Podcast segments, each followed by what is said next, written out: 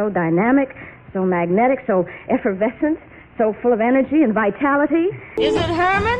No. Is it Sherman? No. Is it Eddie? Is it Freddie? Oh, no, no, no. Is it Hart? Is it Schaffner? Is it Marx, perhaps? Oh, you'll never, never guess it. Don't snap your cap. Is just Miss Judy Garland. Here's the little gal who's earned a number one priority in your pinup department, both in your barracks wall and in your heart, Judy Garland. Clang, clang, clang went the trolley. Ding, ding, ding went the bell.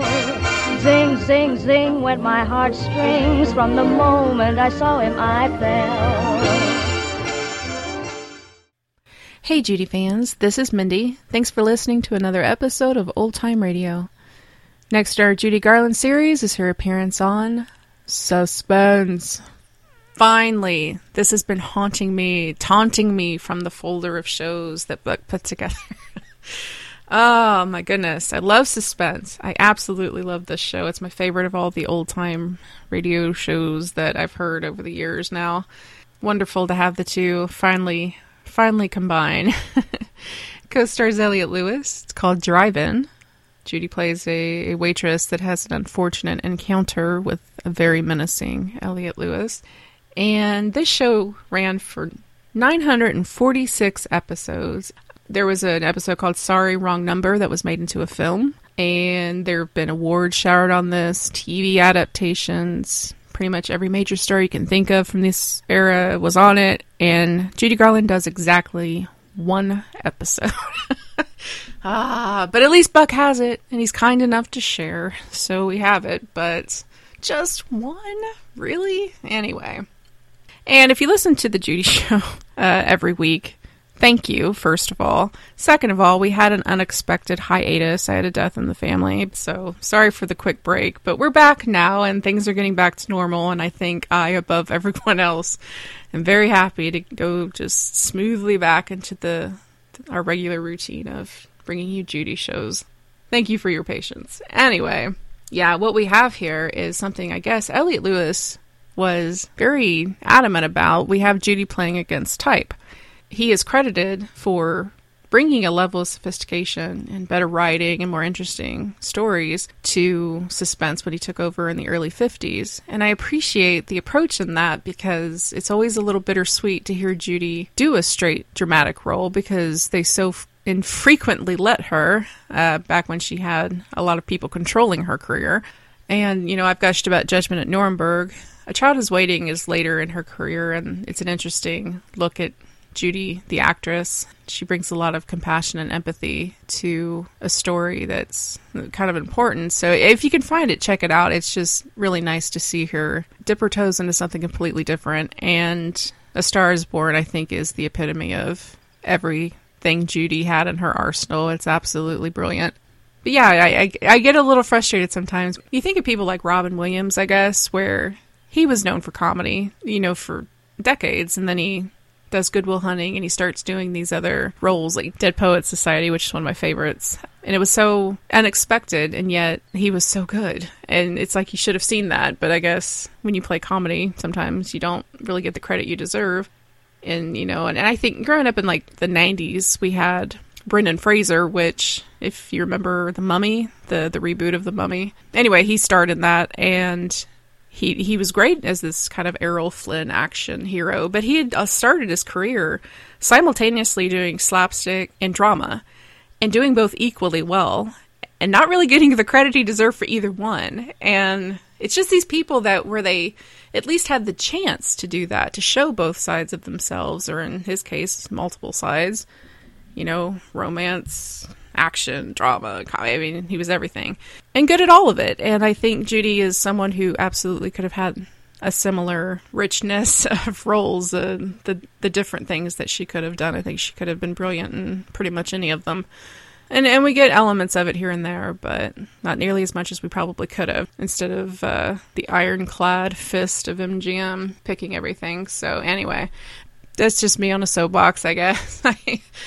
I love all the stuff that she did. I just think that there was so much more she wasn't allowed to do that would have been just as amazing. So we get a piece of it here thanks to Elliott Lewis and the people of Suspense. So I appreciate that. Judy Garland, Elliott Lewis, 1946, A Drive In Encounter Gone Wrong. This is the always entertaining Suspense. And now, Roma Wines, R O M A, made in California for enjoyment throughout the world. Roma Wines present Suspense. Tonight, Roma Wines bring you Miss Judy Garland as star of Drive In, a suspense play produced, edited, and directed for Roma Wines by William Spier. Suspense, radio's outstanding theater of thrills, is presented for your enjoyment by Roma Wines. That's R O M A, Roma Wines. Those excellent California wines that can add so much pleasantness to the way you live, to your happiness in entertaining guests, to your enjoyment of everyday meals. Yes, right now, a glassful would be very pleasant as Roma Wines bring you Judy Garland in a remarkable tale of Suspense.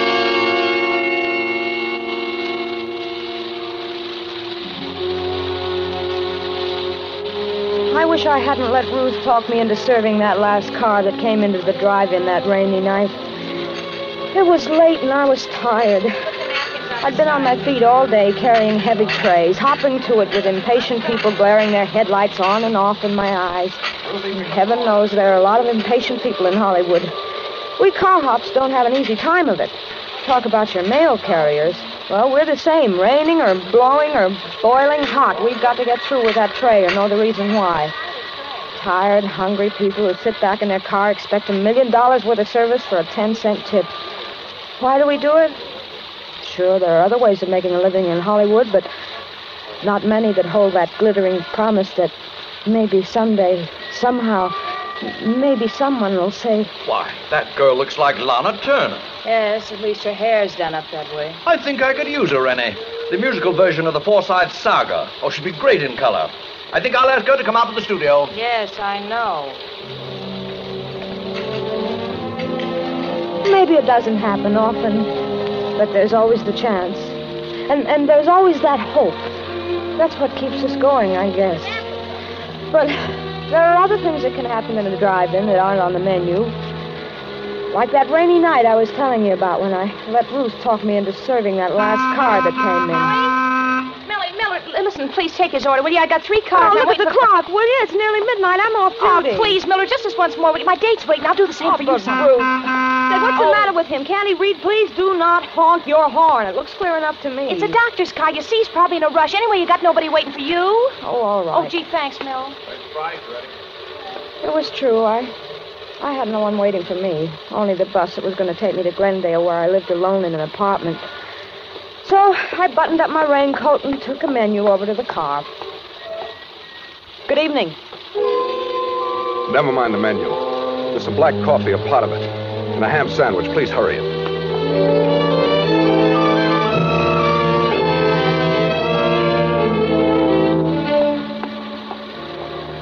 When I took his order over to the car, the window was rolled up a little too far and it interfered with the tray, so I reached in to wind it down. When I touched the handle, it felt wet, kind of sticky, too, but I didn't think anything about it. I got the tray firmly set, and then I looked at my hand. It was as red as blood. I looked up quickly at him. Oh, I'm sorry. I'm Dr. Morgan. I just had an emergency in the car. Oh, an accident? Yes, Sunset and Vine. Quite a crash. I just happened by and I took one of them to the hospital. Oh, gee, that's a shame. Yes, it's too bad.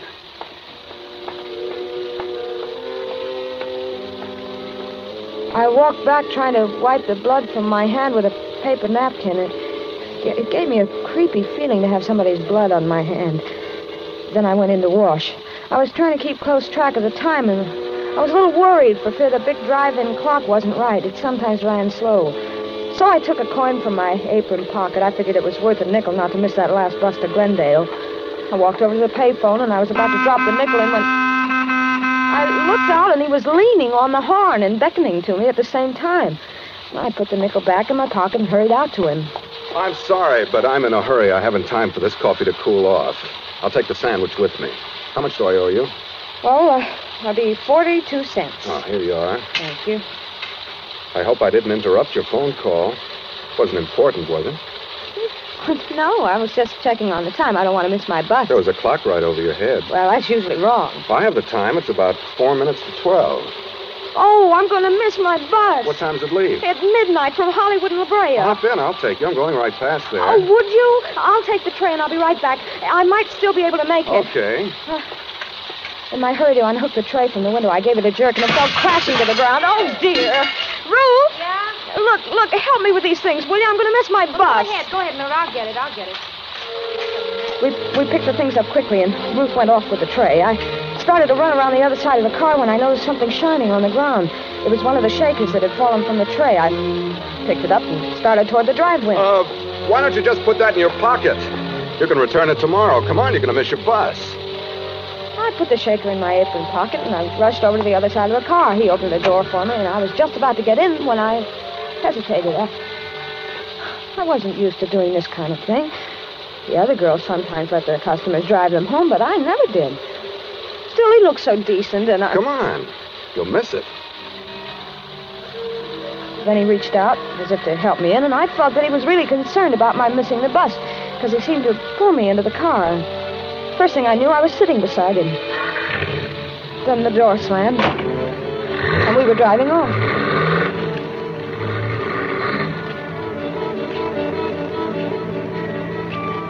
I was a little uneasy, but then I thought it's, it's only a few blocks. I won't be in the car long.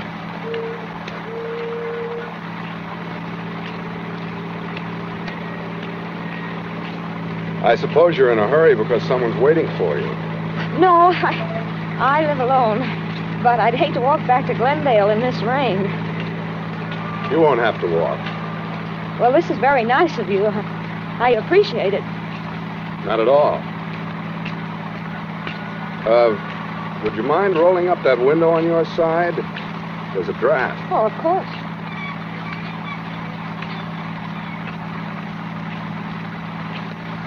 Uh, you can uh, let me off at that corner over there.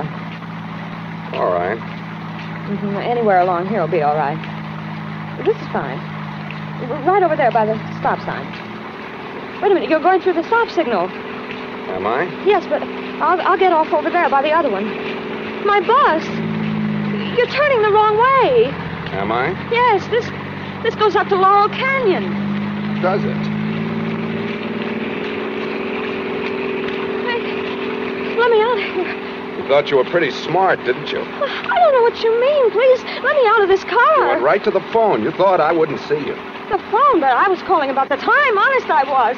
The time. With that clock over your head. But, but that clock's wrong sometimes. Besides, who, who would I call? Why should I call anyone about you? You were calling the police. No, honest, I wasn't. Let me out of this car. You were going to catch a bus. You were going straight to the police. That's where you were going. But why? Why should I go to the police? You know why. No, really, I don't. Because you saw it. You saw his blood. No, you don't. There. You won't need to try to open that door again. Now we'll be getting along.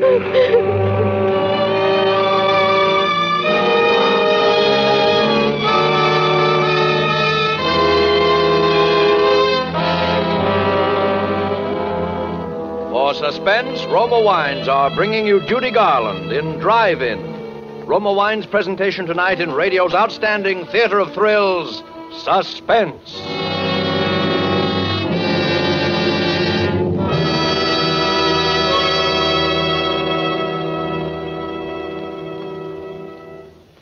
Between the acts of suspense, this is Ken Niles for Roma Wines. One week from tonight, Thanksgiving dinner will be gone, but not forgotten. Not if your turkey shares the festive table with Grand Estate California wines. Before the feast, treat your guests to Grand Estate Medium Sherry, delicious with hors d'oeuvres. Let Grand Estate Burgundy or Sauterne bring out the full flavor of your holiday dinner. With dessert, enjoy Grand Estate Ruby Port or Golden Muscatel. Among the discriminating, Grand Estate wines are famed for brilliant clarity, full fragrance, and mellow taste.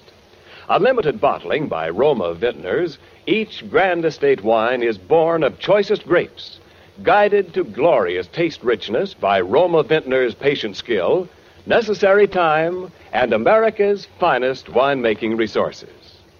Enrich your Thanksgiving with Grand Estate wines, presented by Roma, America's greatest winemaker. Save at present low prices. Tomorrow, buy a case of Grand Estate wines for the holidays. And now, Roma Wines bring back to our Hollywood soundstage Judy Garland as Mildred, with Raymond E. Lewis as the man in Drive In. A tale well calculated to keep you in suspense.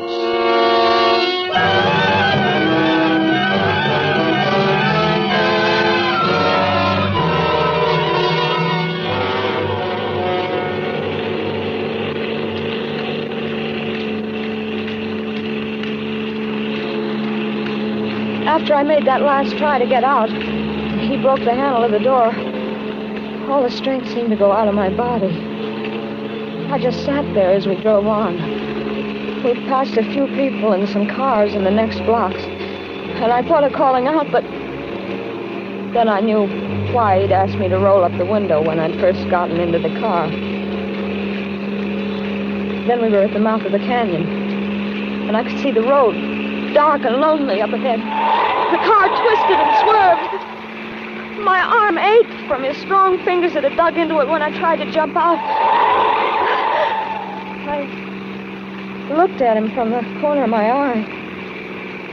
He hadn't seemed like a criminal back at the drive-in, and he didn't seem like one now.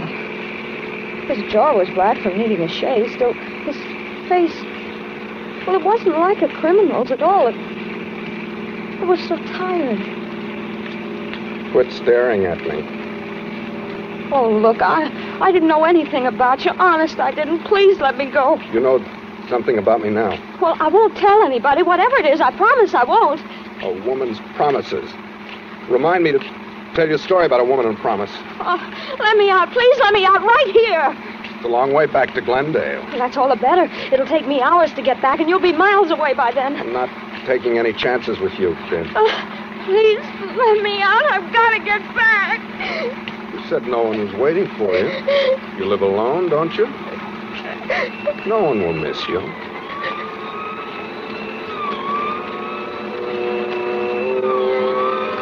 We both heard the siren then. He looked quickly in the rear vision mirror. Then he took a gun from his pocket and he turned to me.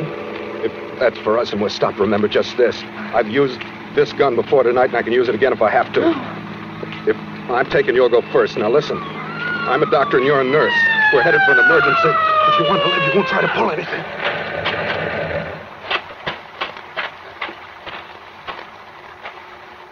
Going awful fast for a wet night, aren't you? Followed you up from Hollywood. Uh, I'm Dr. Morgan, officer. This is Nurse Johnson, emergency call. Let's see your identification. He fumbled through his pockets with one hand, holding the gun in my ribs with the other. The motorcycle cop looked over at me. I thought for a moment I could signal him with my eyes. But then I knew he wasn't looking at my face. He was looking down at my white starched blouse, which you could see under my raincoat. He thought it was a nurse's uniform. Ah, here you are. Okay, Doc. Sorry I stopped you.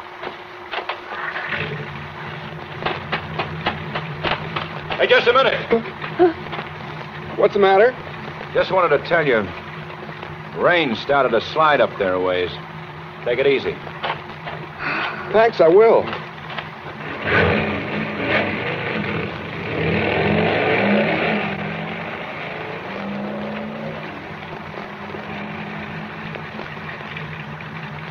You're not Dr. Morgan, are you? What do you think?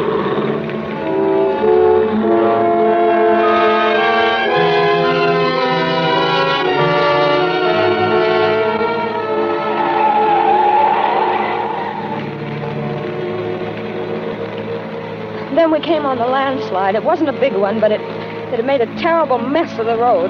He didn't slow down, and the car swerved crazily as it slipped from one side of the highway to the other. Suddenly, I felt as though the whole rear end had slipped down. I looked over at him. He was tense. His knuckles turned white as he clutched the wheel. He, he shoved the car into reverse. Oh, I hoped it'd never move. Didn't. We were stuck, hopelessly stuck. Of all the luck. Suddenly the car was filled with light. A car had come around the curve behind us. This might be my chance. Remember, I still have this gun. Don't try anything. Say, we're stuck here. Could you give us a push? Well, have some California hospitality, will you? I'll have to get out. I'll have to put something under the wheel. You stay here. Now, stay there. We'll have to hide.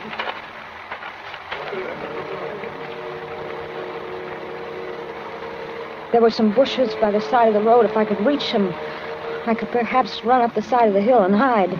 Then in the morning, make my way back down the canyon. I carefully turned the handle of the door. I could see him in the mirror. He was at the back of the car. I eased the door gently open, put one foot out. I was just sliding out when I heard him. We're not going anyplace. Come here, give me that raincoat. Why? I need something dry to stuff under this wheel. But I. You won't be needing it. Come on.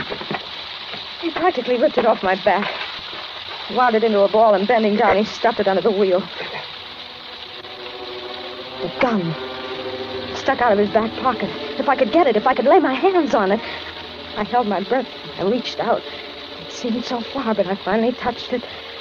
Then I snatched it from his pocket swiftly. Look, Give me that gun. I'm going. You can't stop me now. Can't I? No. You, you stay right where you are. I won't hurt you. All I want to do is get home. I'm going, but if you follow me, I'll, You'll what? I'll kill you. I don't think you will. Yes, I will. You think I'm afraid? Aren't you? No.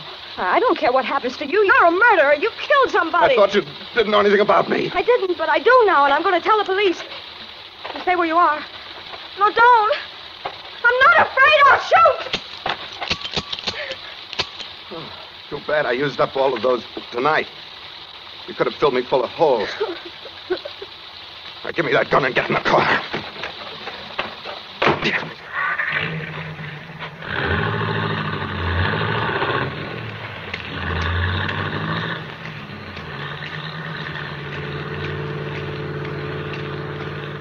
Are you going to kill me?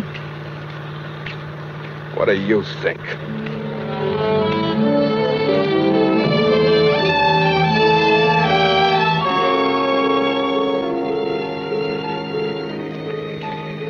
We were nearing the top of the canyon now. The road was very steep. The rain had let up. It was just drizzling now. Even though he hadn't answered my question, I knew the answer. He was going to kill me. I wouldn't get back home tonight.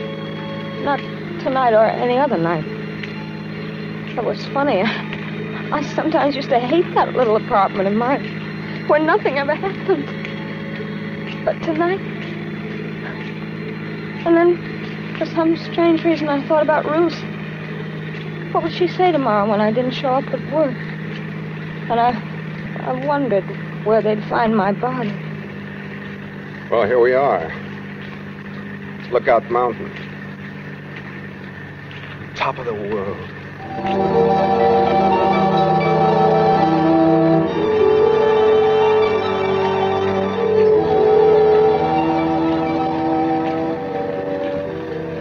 Suddenly, we came over the crest of the hill, and way down below, the city stretched out for miles.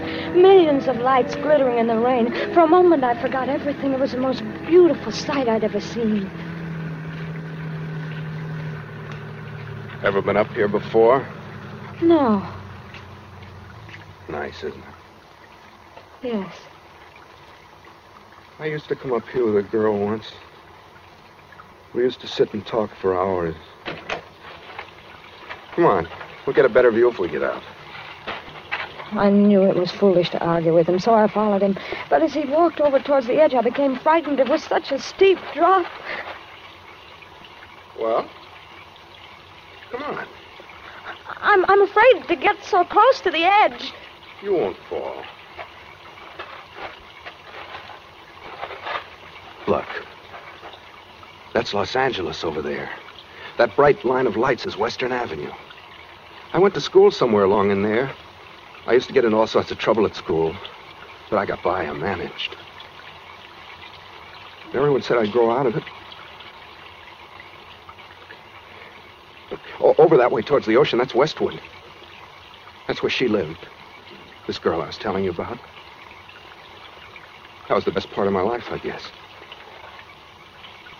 That's when they said marriage and a wife would straighten me out.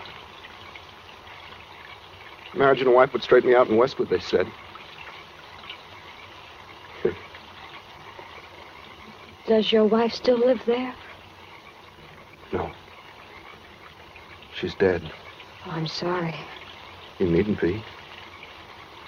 I killed her Why? because she couldn't keep her promises. Did you kill her tonight? No.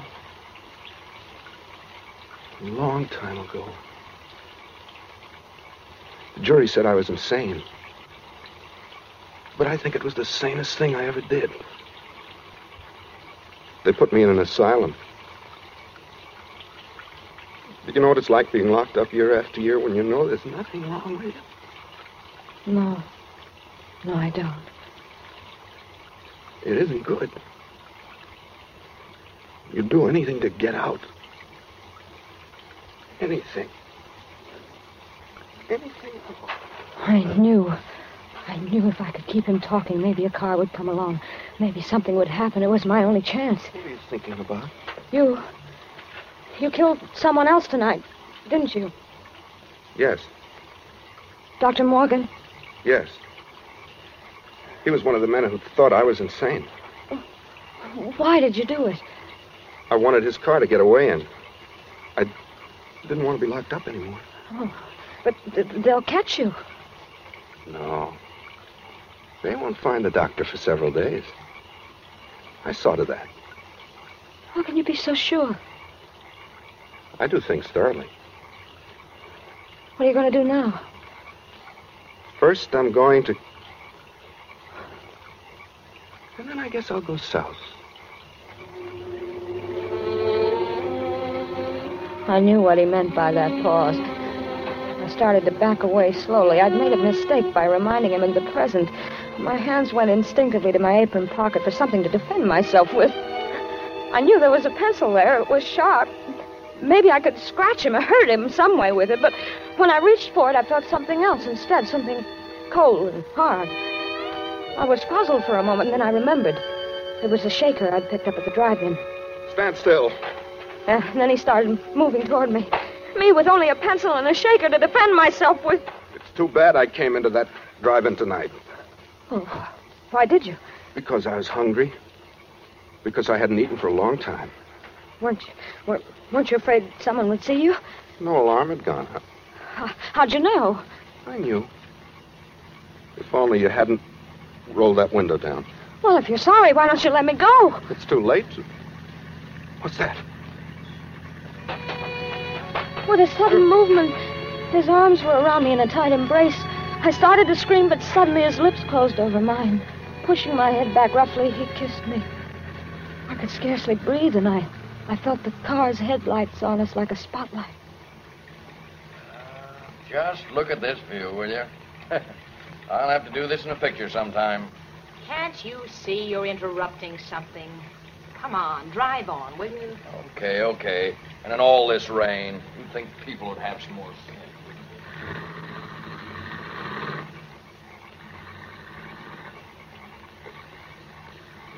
He held me a moment longer. and When the car had gone, he released me. My pencil had fallen to the ground, and I was left with only the shaker in my hand. I fingered it nervously, and then I felt the top coming off. I felt the contents spilling in my hand. What have you got in your hand? Nothing. Give it to me. No. Give it to me. He grabbed my wrist. He pulled me toward him. We were moving to the edge of the cliff, but my other hand was free, and I threw the contents of the shaker into his face. His hands flew to his face in an effort to clear his eyes, but I knew it was too late. The pepper had blinded him. He lunged out for me, but I stepped aside quickly, and he slipped in the mud. His hands went out to steady himself. He clawed frantically at thin. Then I saw him falling over backwards over the edge.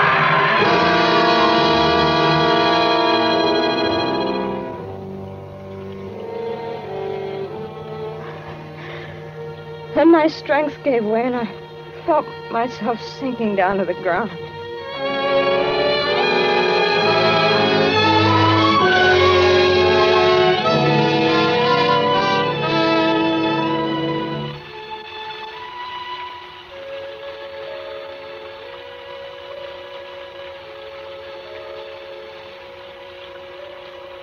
I don't know how long I must have been there. But when I came to, it was raining again. I was soaked to the skin and there was mud caked in my hair. There was no one in sight. The lights of Los, Los Angeles stretched out in a pattern peacefully below. And I knew that somewhere at the foot of those hills was Glendale. And my apartment. I rose slowly to my feet and I started back toward the road.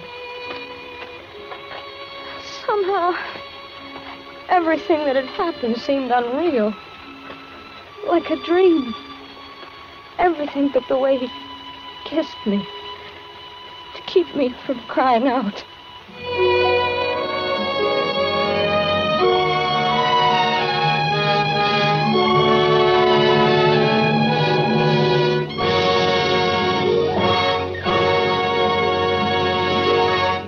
Suspense. Presented by Roma Wines, R O M A, selected for your pleasure from the world's greatest reserves of fine wines. And now it's curtain call time for tonight's suspense star, Judy Garland. Judy, you were grand. We hope you enjoyed your part tonight as much as we did your performance. Thank you, Ken. As a matter of fact, playing the part of a waitress tonight was a treat. I just pictured myself knee deep in juicy steaks. well, that reminds me, Judy, as a waitress, you deserve a tip. And here's the best tip I know. To make Thanksgiving dinner really outstanding, serve Grand Estate California Burgundy or Sauterne. For Grand Estate wines presented by Roma, America's greatest vintner, are the ultimate in wine excellence.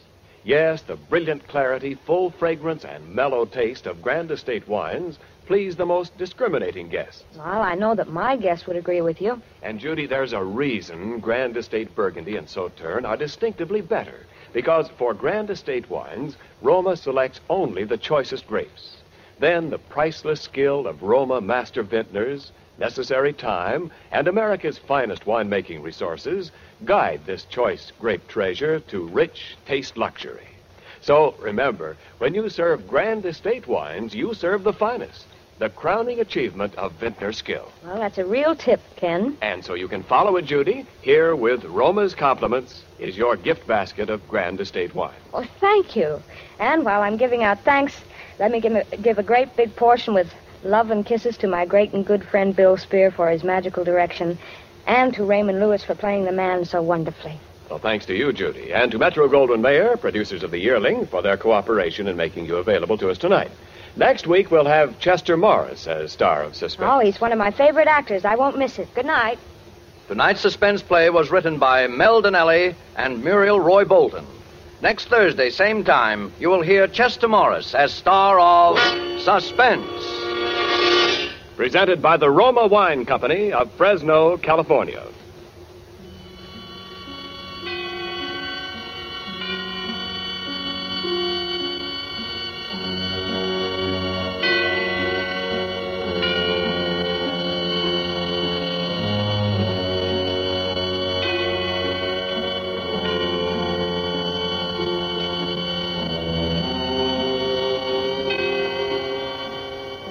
Ladies and gentlemen, in the coming weeks, Suspense will present such stars as Cary Grant, Olivia de Havilland, Alfred Hitchcock, Joseph Cotten, Roddy McDowall, and many others. Make it a point to listen each Thursday to Suspense, radio's outstanding theater of thrills.